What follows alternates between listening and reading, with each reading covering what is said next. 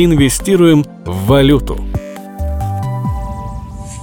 Доллар по 100, евро по 100. Люди в панике стоят в очередях у банкоматов и обменников. Так они реагируют на резкое изменение курса рубля. Но почему это происходит? Как валюты разных стран связаны между собой и почему какие-то из них главнее? Об этом курс от Академии Тинькофф Инвестиций. Конкретные ценные бумаги в курсе приведены в качестве примеров и не являются индивидуальной инвестиционной рекомендацией. Урок первый. Как доллар стал королем всех валют. Что вы узнаете? Как определялся курс валют раньше и как это происходит сейчас? Валюты каких стран являются резервными и что это значит? Сможет ли китайский юань в ближайшем будущем заменить доллар в роли ведущей мировой валюты? История денег насчитывает несколько тысяч лет. Первые монеты появились примерно в VII веке до нашей эры, а металлические слитки, зерно, украшения и ракушки начали использоваться в качестве платы еще раньше. Не переживайте, мы не собираемся углубляться в эру ракушек и зернышек. Однако все же небольшой экскурс в историю нам понадобится. И не просто так. Мы коротко рассмотрим 19 и 20 века, чтобы вы смогли понять, почему же доллар стал основной резервной валютой в мире. Сможет ли его потеснить китайский юань и почему курс рубля такой непостоянный? В каждой стране или группе стран существует своя форма денег. Мы будем называть ее валютой. Большую часть истории стоимость валют обычно была привязана к металлам, в первую очередь к серебру и золоту, и реже к меди или бронзе. В случае с монетами связь была прямой. Ценность монеты определялась содержанием металла в ней. Когда появились бумажные деньги, они тоже, как правило, имели определенный эквивалент стоимости в золоте или серебре, на который их можно было обменять. Привязка курса валюты к золоту называется золотым стандартом. Многие, вероятно, слышали этот термин. Золотой стандарт был основой международной валютной системы с конца XIX века вплоть до 1971 года, ну, с небольшими перерывами. Но до этого в течение нескольких столетий был более популярен серебряный стандарт — привязка курса валюты к серебру. Иногда страны использовали сразу оба металла с фиксированным обменным курсом.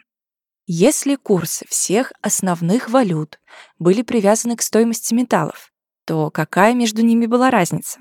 Хороший вопрос. Курс валюты в то время фактически определялся государством. Когда у страны не хватало серебра или золота, происходила всем нам знакомая девальвация, то есть государство снижало содержание драгоценных металлов в монетах и также снижало пропорцию обмена банкнот, если они были, конечно, на золото и серебро. Сейчас термин «девальвация» означает снижение стоимости одной валюты относительно другой. И мы к этому термину и процессу еще вернемся. Как появились резервные валюты? Большую часть истории самые стабильные валюты были у ведущих экономических и военных держав, которые вели активную международную торговлю и расширяли свои территории, в результате чего бюджет страны значительно пополнялся золотом и серебром. До 20 века это были в основном европейские страны, ну и затем эта роль перешла к США. Валюты ведущих стран называют резервными. Их часто используют не только в самой стране, но и по всему миру для торговли и в качестве сбережений, наравне с золотом и тем же серебром. В разное время этот статус был у валют Испании, Нидерландов, Франции и Великобритании. А сейчас основной резервной валютой в мире является американский доллар – как американский доллар стал ключевой мировой валютой. Смена основных резервных валют обычно происходила в результате крупных войн. Например, британский фунт закрепил свою лидирующую позицию в мире после поражения наполеоновской Франции в 1815 году. Роль американского доллара резко выросла во время и после Первой мировой войны за счет обильного кредитования Европы и продажи оружия. А к концу Второй мировой он окончательно стал основной резервной валютой в мире и остается ей до сих пор. В 1944 году было подписано Бреттон-Вудское соглашение, в рамках которого американский доллар официально стал ключевой мировой валютой, а его цена была зафиксирована на уровне 35 долларов за унцию золота. К этому моменту США владели приблизительно 70% всех запасов золота в мире, а ВВП страны, то есть стоимость всех произведенных в стране товаров и услуг, составлял около 30% от мирового, а по некоторым оценкам даже больше. Курсы остальных валют фиксировались по отношению именно к американскому доллару. Но в последующие десятилетия валюты неоднократно девальвировались к доллару. Например, британский фунт стерлингов. Если во время Второй мировой войны за 1 фунт давали 4 доллара, то сейчас эти валюты почти сравнялись в цене, и 1 фунт стоит 1 доллар 20 центов. В начале 70-х годов прошлого века США перестали конвертировать доллары в золото по фиксированному курсу, после чего система твердых валютных курсов была заменена рыночным механизмом, то есть курс начал устанавливаться посредством соотношения спроса и предложения. При этом американский доллар сохранил свой статус мировой резервной валюты. Но почему? Дело в том, что США все равно оставалась крупнейшей мировой экономикой и ведущей военной державой. К тому же большинство стран продолжили использовать американские доллары для торговли с США и друг с другом. Так, доллар стал универсальной единицей измерения стоимости нефти и золота и других товаров.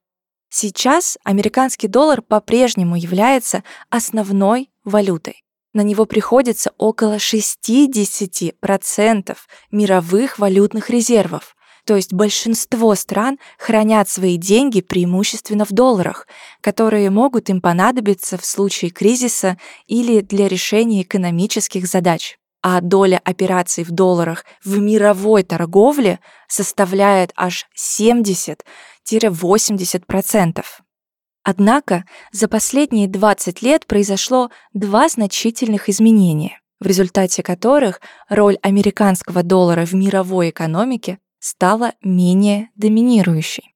Во-первых, в 1999 году был введен в обращение евро, который стал единой валютой для большинства европейских стран. Совокупный ВВП стран еврозоны сейчас составляет около двух третей от ВВП США, а на евро приходится около 20% мировых валютных резервов. Во-вторых, последние десятилетия экономика Китая развивалась очень быстрыми темпами и сейчас составляет уже около 80% от ВВП США. Роль Китая в международной торговле даже более значительна, потому что для большинства стран за пределами Европы и Северной Америки эта страна уже стала крупнейшим торговым партнером. Многие государства все чаще используют китайские юани в торговых сделках. Правда, в первую очередь самим Китаем. Доля юаня в мировых валютных резервах пока составляет менее 5% что значительно меньше доли Китая в мировом ВВП. Что это значит? Что большинство стран пока не спешит использовать юань, если торговля идет не с Китаем.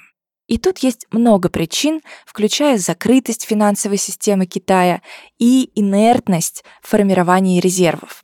Все-таки значительная часть их была создана 10-20 и более лет назад. Так что за статус полноценной резервной валюты китайскому юаню еще только предстоит побороться. Подведем итог. До 1971 года стоимость большинства валют была прямо или косвенно привязана к золоту или серебру. Плавающий рыночный курс основных валют появился относительно недавно. Последние 80-100 лет ведущей мировой резервной валютой является доллар США, а до него эту роль играли различные европейские валюты. Роль китайского юаня в мировой экономике постепенно растет, но пока он далек от статуса ведущей резервной валюты в мире.